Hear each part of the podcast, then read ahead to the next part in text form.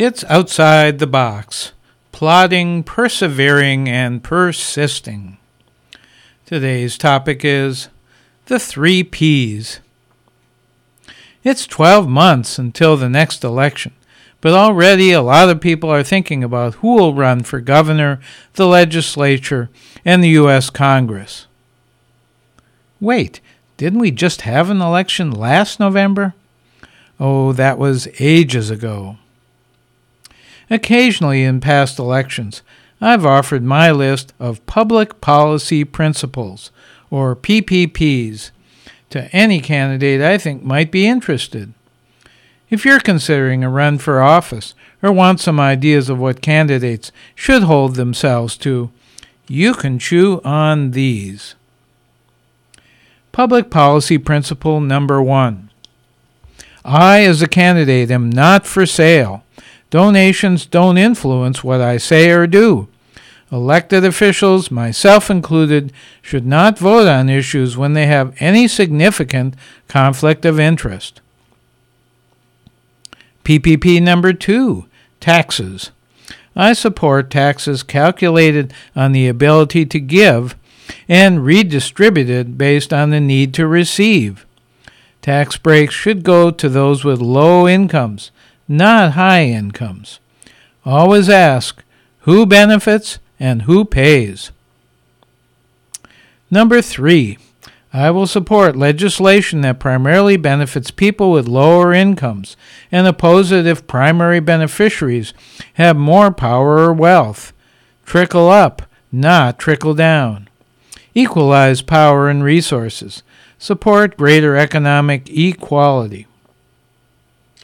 Number 4, violence. Prevent, eliminate, and reduce violence with the highest priority going to those who are most vulnerable. Condemn violence. It can't be justified under any circumstances.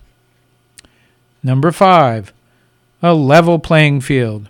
Use affirmative action for those who are discriminated against or left out. Number 6, localization.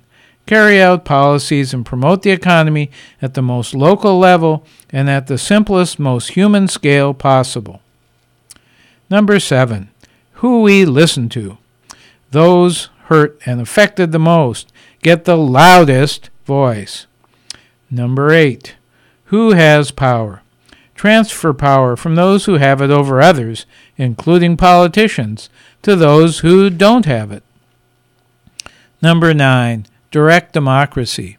Maximize direct democracy, such as referenda and local voting, and minimize decisions made by the few on behalf of the many. Number 10, economic rights. The rights to health care, a job with good working conditions, sufficient income, affordable housing, and adequate food, clothing, and child care. Number 11, people before profits. Choose the needs of the community before corporations.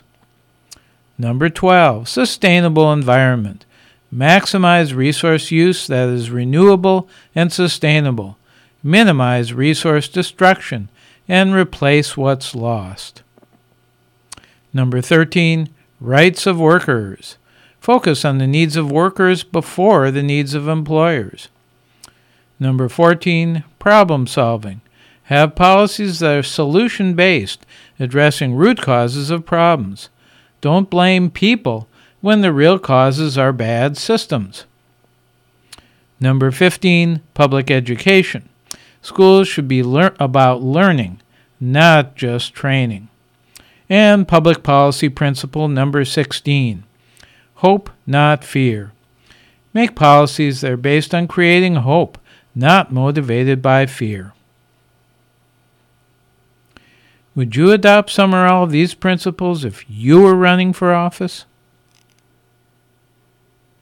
I'm Larry Dansinger, dreaming wildly that a candidate will someday adopt some of these principles.